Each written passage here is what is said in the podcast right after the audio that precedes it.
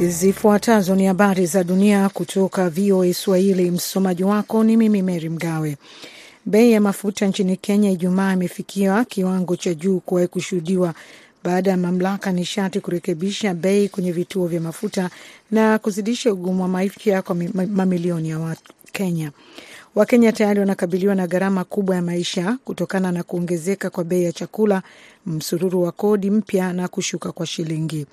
Kwa bei hiyo mpya ambayo imeanza kutekelezwa leo hadi Oktoba 14, bei ya lita moja ya petroli katika mji mkuu wa Nairobi imeongezeka kwa shilingi 17 hadi shilingi 211 na senti 64, huku bei ya mafuta ya dizeli ikiwa ni shilingi 200 na senti 99 na mafuta ya ndege au kerosin ikiwa shilingi 202 na senti 61.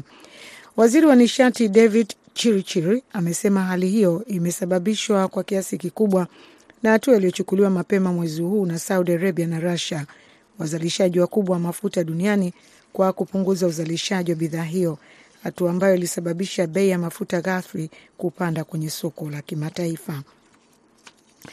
Mwandishi wa habari mashuhuri nchini Jamhuri ya Kidemokrasi ya Kongo amepelekwa jela baada ya kukamatwa kwake. Mwajiri wake amesema licha ya makundi ya kutetea haki na balozi wa kigeni nchini humo kuomba achiwe huru.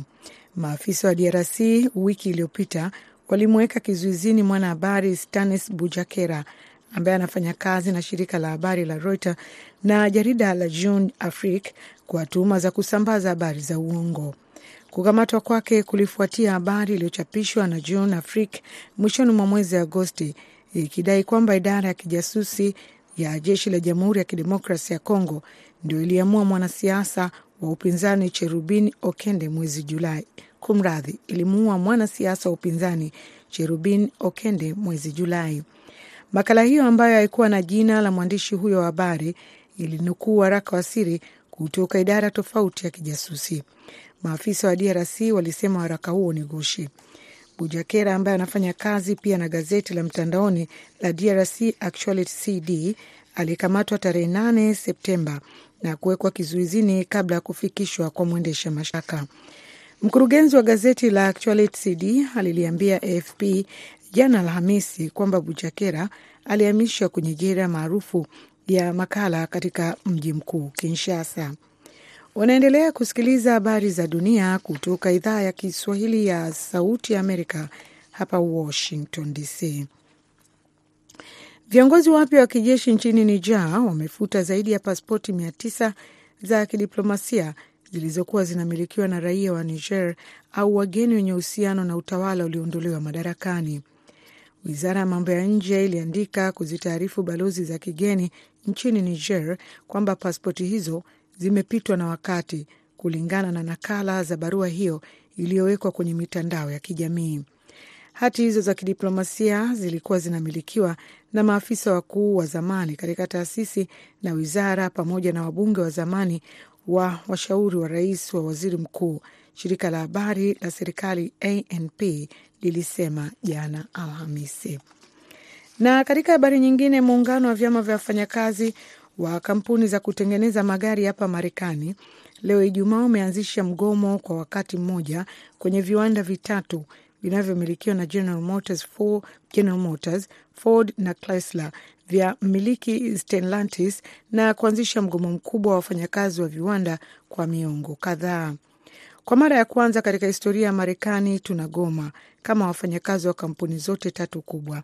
Rais wa muungano huo unaojulikana eh, kama UAW Sean Fain amesema, akiongeza kuwa muungano wao utaendelea na mgomo huo kwa sasa, lakini hatua zaidi zitachukuliwa ikiwa hakuna makubaliano juu ya mikataba mipya. Kumekuwa na mivitano kwa wiki kadhaa kati ya Fein na wakurugenzi wakuu wa kampuni hizo tatu juu ya maombi ya muungano huo kupewa mishahara mikubwa kutokana na mapato ya malori yanayotumia mafuta kuhakikisha kwamba wafanyakazi hawatopoteza ajira.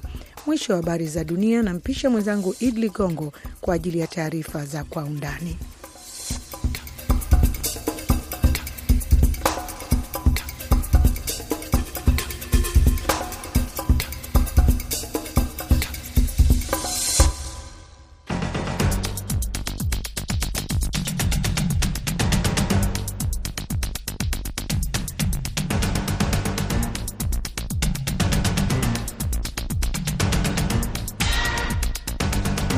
Ujambo msikilizaji, popote pale ulipo, ni siku nyingine tena ya Ijumaa ambapo tunakuletea meza ya waandishi tukiangalia masuala mbalimbali yaliyojitokeza katika juma hili.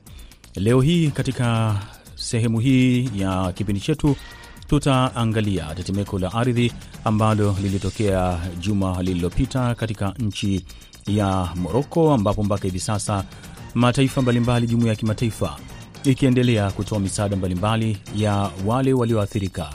Hali kadhalika taifa la Libya nalo likakumbwa na mafuriko makubwa na kutoa pengine ishara na e, tahadhari kwa mataifa mengine ya Afrika ambapo inaelezwa kuwa yatakabiliwa na mvua kali za El Nino.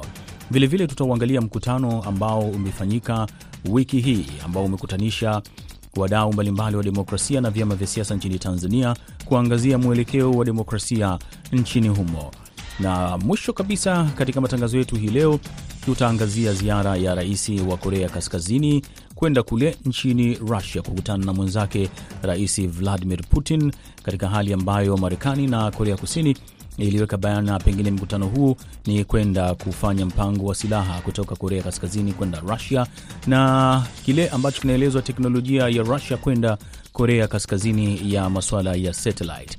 Ninayekukaribisha katika kipindi hiki mimi jina langu ni Idi Ligongo, na tutakuwa na Amini Mgeni, mwandishi wa habari kutoka shirika la utangazaji la Tanzania TBC, na Joseph Njane kutoka shirika la habari la Citizen kule nchini Kenya. Karibu mpaka mwisho wa matangazo haya.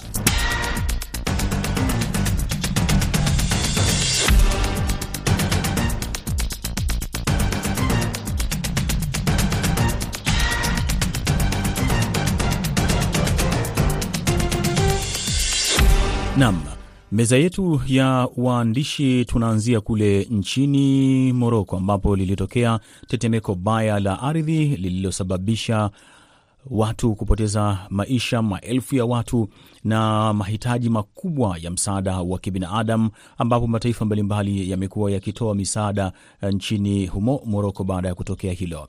Sasa tukianza kuangalia suala hili, labda tukianza na bwana eh, Joseph Njane, wewe tukio hili umeliona vipi na nini ambacho unaweza kuzi, kuzungumzia eh, kwa kuangalia misaada ambayo imekuwa ikitolewa tofauti na mataifa mengine ambayo yako nje ya bara la Afrika? Asante sana Idi, ukiwa upande wa pili wa Marekani kule, na bila shaka ulivyosema ni kwamba tukio hili la tetemeko la ardhi limeshtua ulimwengu, lakini si ulimwengu kwa sababu tumekuwa tukisikia majanga haya, uh, maporomoko ya ardhi yakitokea katika mataifa pengine ya magharibi, mataifa ya Asia ambayo yamekuwa yakikabiliwa zaidi, lakini tukio hili kutokea katika bara hili la Afrika ilikuwa ni mshtuko, kwa sababu Afrika haijazoea hili, na kwa hivyo ilipotokea mwanzo kabisa wikendi iliyopita, wengi walidhani tu ni pengine tetemeko tu la kawaida ambalo athari zake hazingekuwa mbaya zaidi, lakini baada ya saa chache tukaangalia kwamba idadi ya vifo ilikuwa vikiongezeka. Kuna mengi ambayo tuliweza kujifunza kati ya hayo yote. Mwanzo kabisa, la kwanza likiwa ni jinsi shughuli ya uokozi ilivyofanyika na pengine misaada. Mwanzo kabisa, shughuli ya uokozi kulikuwa na mianya kiasi, kwa sababu utaangalia kwamba likiwa ni bara Afrika na taifa ambalo pengine halijakuwa likishuhudia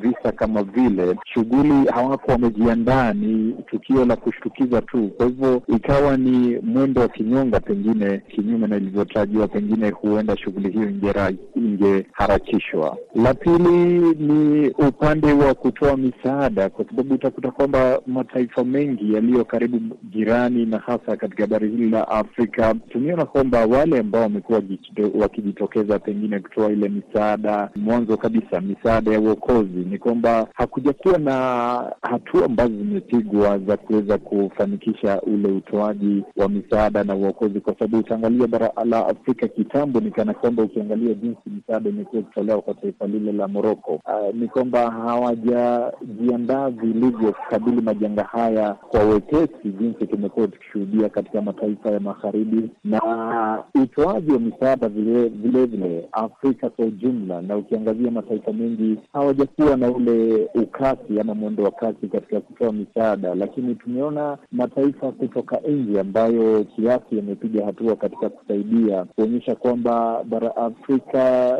kiasi tu ndiyo limeweza kujitokeza, lakini kwa kiasi ambacho hakikutarajiwa. Amini Mgeni, wewe hili kwako unalichukulia vipi swala hili la tetemeko la kule uh, Moroko? Umemsikia Joseph Njane akiweka bayana kile ambacho anakiona kutokana na tukio hili. Wewe kwako, uh, kipi unachokiona? Kumekuwa na mfululizo wa matukio yanayotokea hivi sasa, jambo ambalo pia linafanya dunia kujiuliza maswali mengi katika mabadiliko ya tabia nchi na shughuli mbalimbali zinazotokea ikiwemo tetemeko ambalo limetokea Moroko. Lakini kikubwa ni dunia kujiuliza kwamba nini ambavyo wanaweza wataalamu wakatumia teknolojia za kisasa katika kubaini uh, dalili za hayo ambayo yanaweza yakatokea. Najua teknolojia imepiga hatua kubwa, lakini pia kingine ambacho naweza nikakitazama hapo ni mikakati ya nchi zinazoendelea katika kukabiliana na athari kama hizo zinaweza zikajitokeza za majanga ikiwemo tetemeko kama vile ilivyotokea uh, kwa wenzetu, lakini ni jambo ambalo pengine linapaswa litazamwe kama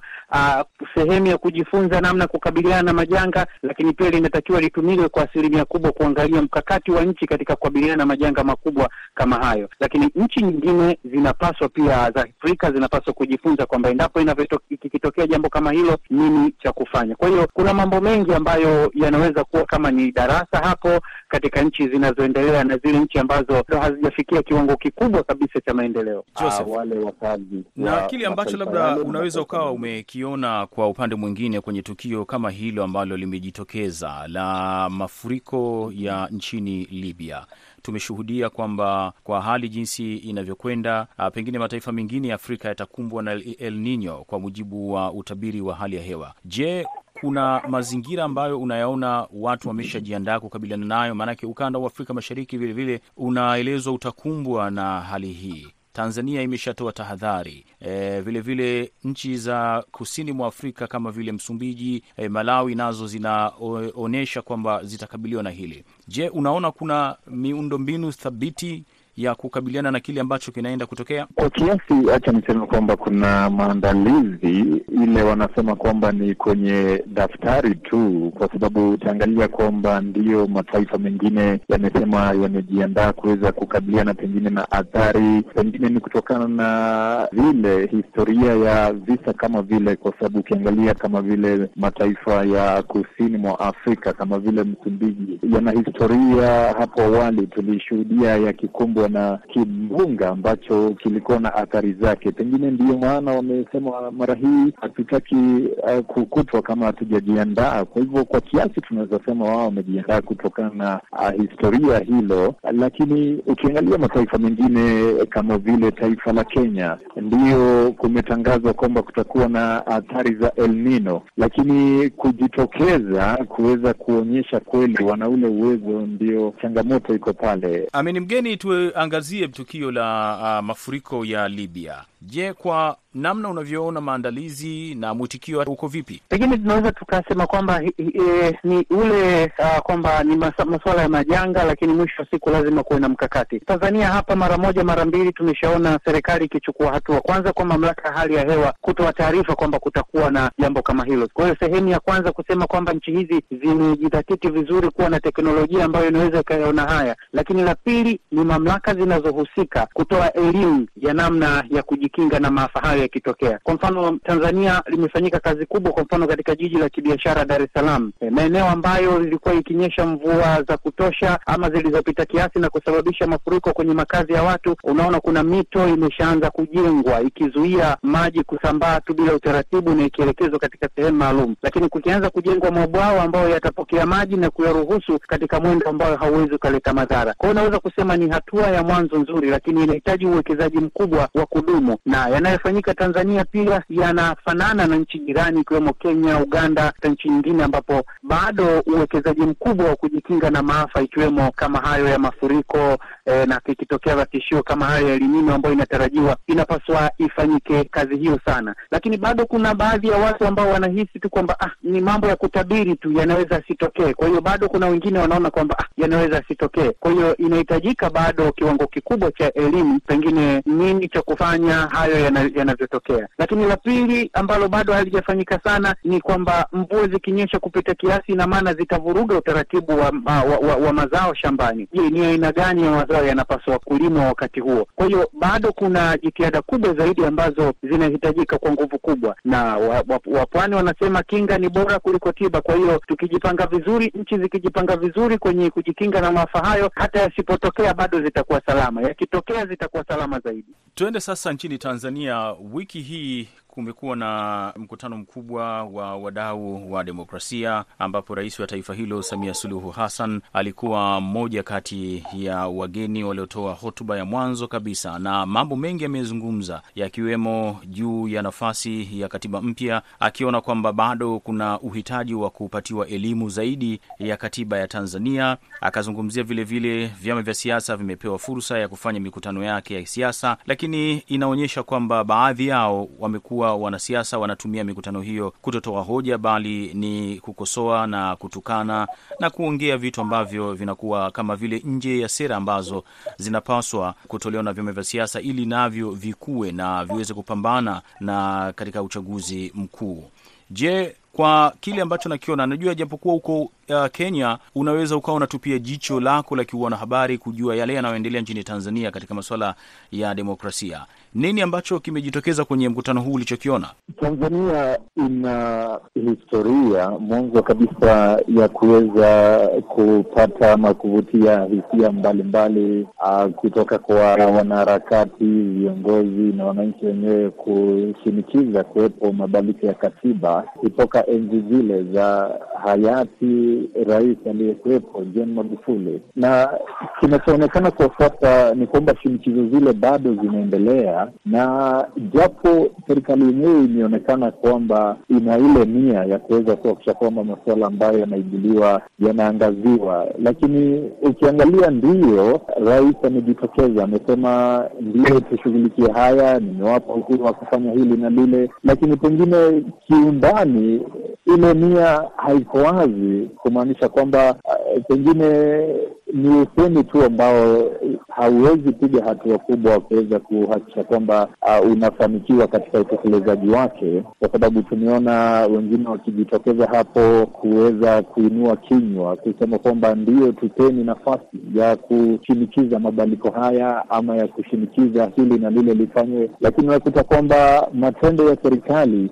yanatikita yale yote ambayo walikuwa wameahidi kulingana na matendo ama visa ama, ama yale ambayo pengine hawa wanashinikiza wanafanyiwa. Kwa hivyo eh, ndiyo serikali imejitokeza kuonyesha nia ya kutoa ule uhuru, pengine kusaidia kupiga hatua katika hili, lakini nadhani kwamba kiundani ukiangazia kutokana na kauli ambazo zimekuwa zikitolewa na wanaharakati na vilevile upande wa upinzani, ni kuonyesha kwamba mambo bado na hatua bado zinahitajika kupigwa ili kuweza kutekeleza yale nayoshinikizwa kupitia kauli za viongozi hao. Amini, situpe tathmini yako ya mkutano huu ambayo yamejitokeza ya na na nini ambacho unaweza kukizungumza kwa jicho la habari. Idi, umekuwa ni mkutano ambao wengi walingoja mno kushuhudia hotuba ya Rais Samia Suluhu Hassan, hasa baada ya kuruhusu mikutano ya demokrasia vyama vingi, na hapa katikati imetokea ile ambayo wengi walitaka kuona kwamba itakuwaje. Nilipita kama wiki mbili tatu katika baadhi ya mikoa kama sita hivi, na nilijaribu kukutana na wananchi. Wengi wanapata wasiwasi dhidi ya kauli na lugha zinazotumiwa. Wananchi wenyewe wanaona hapana, kuna namna ambavyo baadhi ya wanasiasa hasa wa vyama vya upinzani wanatumia lugha kali mno ambazo hata wananchi wenyewe hawaridhishi nazo, na ndilo hilo ambalo Rais Samia Suluhu Hassan alitumia kuweka pale, akasema kwamba yeye ameruhusu demokrasia, lakini pia wanao wanademokrasia wasitumie vibaya, watumie lugha za staha ambazo alitumia lugha kwamba wanasiasa watumie lugha ambazo zitali zitalinda maadili yetu, zitaheshimu utu, zitaleta kuheshimiana na na, na, na ujumbe huo amepita nao hii hi leo alivyofanya ziara uh, Mtwara, amepita na ujumbe huo huo akisisitiza katika siku ya demokrasia kwamba uh, yapaswa sasa wadau wa demokrasia wakiwemo wanasiasa kutumia lugha ambazo zitaiacha jamii salama, zitazidi kuwafanya wanaoipenda siasa wazidi kuipenda siasa kwa namna wa mbadilishano wa hoja kwa hoja na si hoja kwa vioja. Kwa hiyo hilo ndilo ambalo linaweza likaonekana hapo, lakini pia ni, ni, ni mtihani mwingine kwa vyama vya upinzani ama vyama mbadala ambavyo huko nyuma viliweka rekodi kubwa ya kuleta siasa ya hoja nzito za mbadala, na sasa eh, hoja zinazotoka sasa ni lugha ambazo zinafunika hoja zenyewe. Kwa hiyo ni ni, ni, ni ni mtihani mwingine kutumia sayansi ya siasa kwa vyama hivi ambavyo kwa muda hapo nyuma havikuwa na nafasi ya kuzifanyia siasa. Kwa hiyo sasa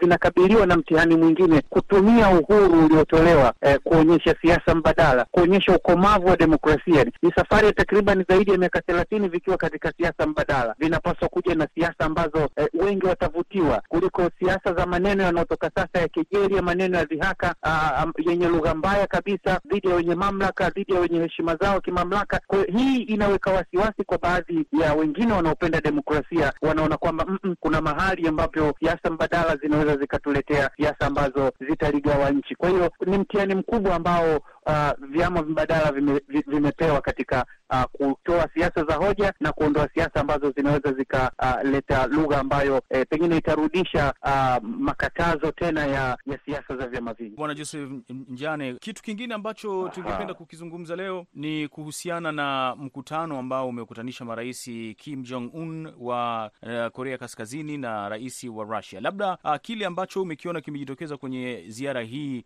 ni nini? Maanake tumeona Marekani nayo ikitoa onyo e, ili wasifikie maafikiano yoyote ya silaha, na tumeona kwamba leo wametoa taarifa viongozi hao kwamba katika mkutano wao suala la silaha halikuwa moja kati ya yale ambayo wameyazungumza. Je, e, ni kweli unaweza ukaamini Korea Kaskazini, Rusia wakutane bila kuzungumza masuala ya silaha? Na mkutano huu unaashiria nini vilevile kwenda mbele kwenye uh, siasa na medani za kimataifa? Mwanzo kabisa ziara yoyote ile ambayo inafanywa na viongozi wa mataifa mbalimbali bila shaka ina azma yake. Je, azma ya rais huyu wa Korea Kaskazini ilikuwa ni ipi katika taifa hili la Urusi? Mwanzo kabisa ni kujifunza ni kipi ambacho pengine tunaweza shirikiana nayo kati ya Urusi pamoja na Korea Kusini, yaani Moscow na Pyongyang. Ni kipi ambacho pengine kinawaleta karibu? Mwanzo kabisa ni uhusiano ambao binafsi nadhani kwamba wanajaribu kuimarisha, kwa sababu utakuta kwamba mataifa haya mawili yamekuwa ni kana kwamba ile tunawezaita uh, maadui ya mataifa ya magharibi kama vile Marekani, na kwa hivyo matukio ya hivi majuzi yanaonyesha kwamba ni kana kwamba hawa wote wanataka kushirikiana na sio tu kushirikiana katika masuala ya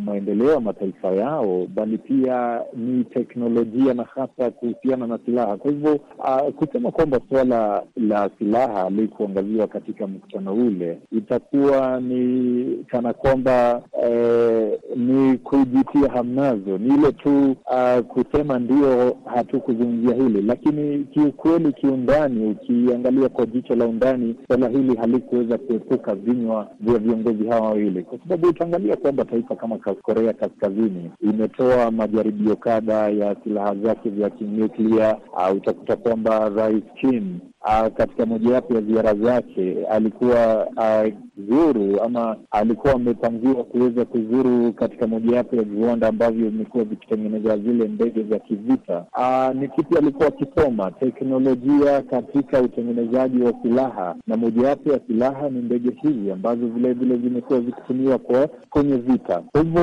utakumbuka kwamba vilevile kulikuwa na mwaliko wa Rais Vladimir Putin kuweza kuzuru taifa lile la Korea Kaskazini na ni kipi ambacho wanaenda kufanya kule? Ni suala hili la kuweza kuzungumza ni vipi watakavyoimarisha uhusiano wao, kwa sababu utakumbuka kwamba Urusi ina vita katika taifa la Ukraine na vita hivi vinaonekana ni kana kwamba ni mapambano kati ya Marekani, mataifa haya mengine pamoja na taifa la Urusi, na ni vipi ambavyo pengine vita vile vitafanikishwa ni kupitia silaha hizi, na utaangalia kwamba kumekuwa madai kwamba Marekani na ndiyo Marekani imekuwa ikitoa msaada wa silaha kwa taifa hili la Ukraine, na tunatazamia mengi kutokana na ziara ya uh, Rais Zelenski katika taifa la Marekani juma lijalo.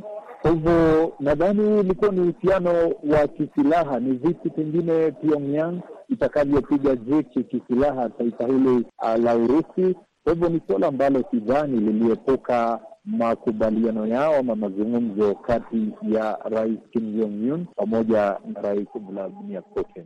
Tumalizie kwa mkutano ambao umekutanisha viongozi wa mataifa mawili eh, mataifa ya uh, Russia na taifa la Korea Kaskazini. Mwanzo tulikuwa tunaambiwa taarifa ni kwamba mkutano huu ni kwenda kujadiliana namna gani eh, Korea Kaskazini inaweza kajipatia silaha, inaweza katoa silaha kwa taifa la Russia na namna gani Korea Kaskazini inaweza ikapata teknolojia ya kuendeleza mambo yake ya satellite. Sasa leo tumepata taarifa nyingine kutoka kwa mataifa hayo mawili yakieleza kati ya yale ambayo wameyazungumza, walikuwa wakijadiliana katika mkutano wao viongozi hao wawili, swala la mambo ya silaha hayakuwepo jambo ambalo Marekani ilikuwa ikitolea macho kwelikweli. Nini ambacho unaona kikubwa kimejitokeza katika mkutano huu, na mkutano huu unaleta uh, taswira gani kwa masuala ya siasa za kidunia? Ni mataifa mawili yanayokutana, mataifa mawili yanayokutana yakiwa na kiwango cha juu cha mbinu za kivita, mbinu za medani, na hasa kwa yanayotokea sasa kwamba eh, inawezekana kabisa kwamba hawakuweka wazi swala la kuuziana silaha, na wamekuja katika mtindo mwingine wa kwamba tunabadilishana teknolojia, tunabadilishana ujuzi, tunabadilishana utaalamu, tunabadilishana maendeleo. Wengi wataishia hapo, lakini kwa, kwa, kwa wale wengine wanaoamini wanajua, wanajua kwamba yapo mengine yamejadiliwa, yameachwa ndani kwa utekelezaji, lakini hii inatoa taswira nyingine kwamba Uh, mataifa haya mawili yanazidi pengine kuonyesha kwamba uh, labda Russia ikiungwa mkono zaidi na mataifa ya upande wa pili, na kwa wale wa mataifa makubwa yakiwemo Marekani yanapata wasiwasi zaidi kwamba uungwaji uh, mkono wa upande wa pili ambao mataifa mengine yanajitokeza kukutana kwa namna hiyo. E, pengine ni wasiwasi tu ambao unatokea hapo kwamba nguvu ya upande wa pili itaongezeka kuwa kubwa zaidi, na endapo ikiongezeka kuwa kubwa zaidi, msigano wa mpishano wa mataifa mengine dhidi ya Russia na, na, na washirika wake utazidi kuwa mkubwa. Kwa hiyo hii ni hatua nyingine ambayo e, pengine wengi wata, watatupia macho, lakini kilichozungumzwa kingine kama kitakuwa siri kitaonekana kwa hatua za baadaye, ambapo lazima mambo yatakuwa bayana, lazima mambo yatakuwa hadharani. E, wanasema wakati ni subira utayaleta yote, lakini ni mataifa haya mawili kukutana ni, ni, ni alama muhimu ya kwamba uh, Russia amezidi kujiongezea washirika na pengine wamefikia hatua ya kushirikiana na kujadiliana kwenye masuala makubwa. Kama wanabadilishana uzoefu, teknolojia, ni rahisi pia kubadilishana mbinu za kijeshi, ni, ra, ni rahisi pia kubadilishana silaha za kivita, na hii ikiipa nguvu zaidi Russia kuendelea uh, ku, ku, ku, ku, kujiona kwamba wenyewe ni wababe na wana washirika ambao wanaweza wakawasaidia hata ikibidi kuhitaji msaada hapo baadaye. Asanteni sana uh, Joseph Njane pamoja na Amin Mgeni kwa kushiriki matangazo ya leo uh, ya meza ya wanahabari kuanzia Washington DC, Marekani, Nairobi, Kenya, Dar es Salaam, Tanzania, hadi Kigali, Rwanda, Bujumbura, Burundi, Kinshasa, DRC, Juba, Sudani Kusini, na hapo ulipo tunakuletea jarida la wikendi, uchambuzi wa kina, siasa diplomasia, uhusiano wa kimataifa, uchumi, migogoro na mengine mengi. Jarida la wikendi, nahodha wako ni Jamila Muhammad wa Citizen TV, Goodluck Paul wa Azam TV na mimi Kenneth Bwire wa Sauti ya Amerika VOA, kuanzia mapema mwezi ujao. Kutoka hapa Washington, mimi jina langu ni Idi Ligongo na shukran kwa kuwa nami.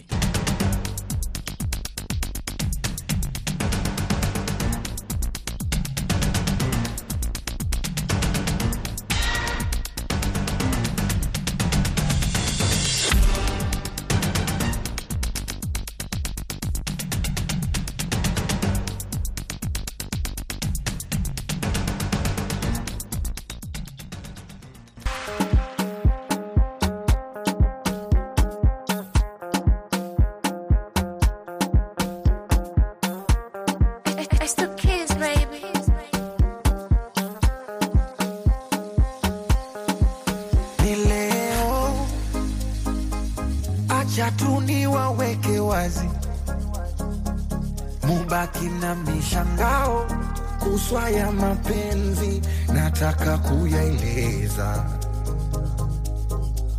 Na leo tena, waiteni paparazi. Warushe kwa mitandao, siataki mapenzi, nataka jipongeza,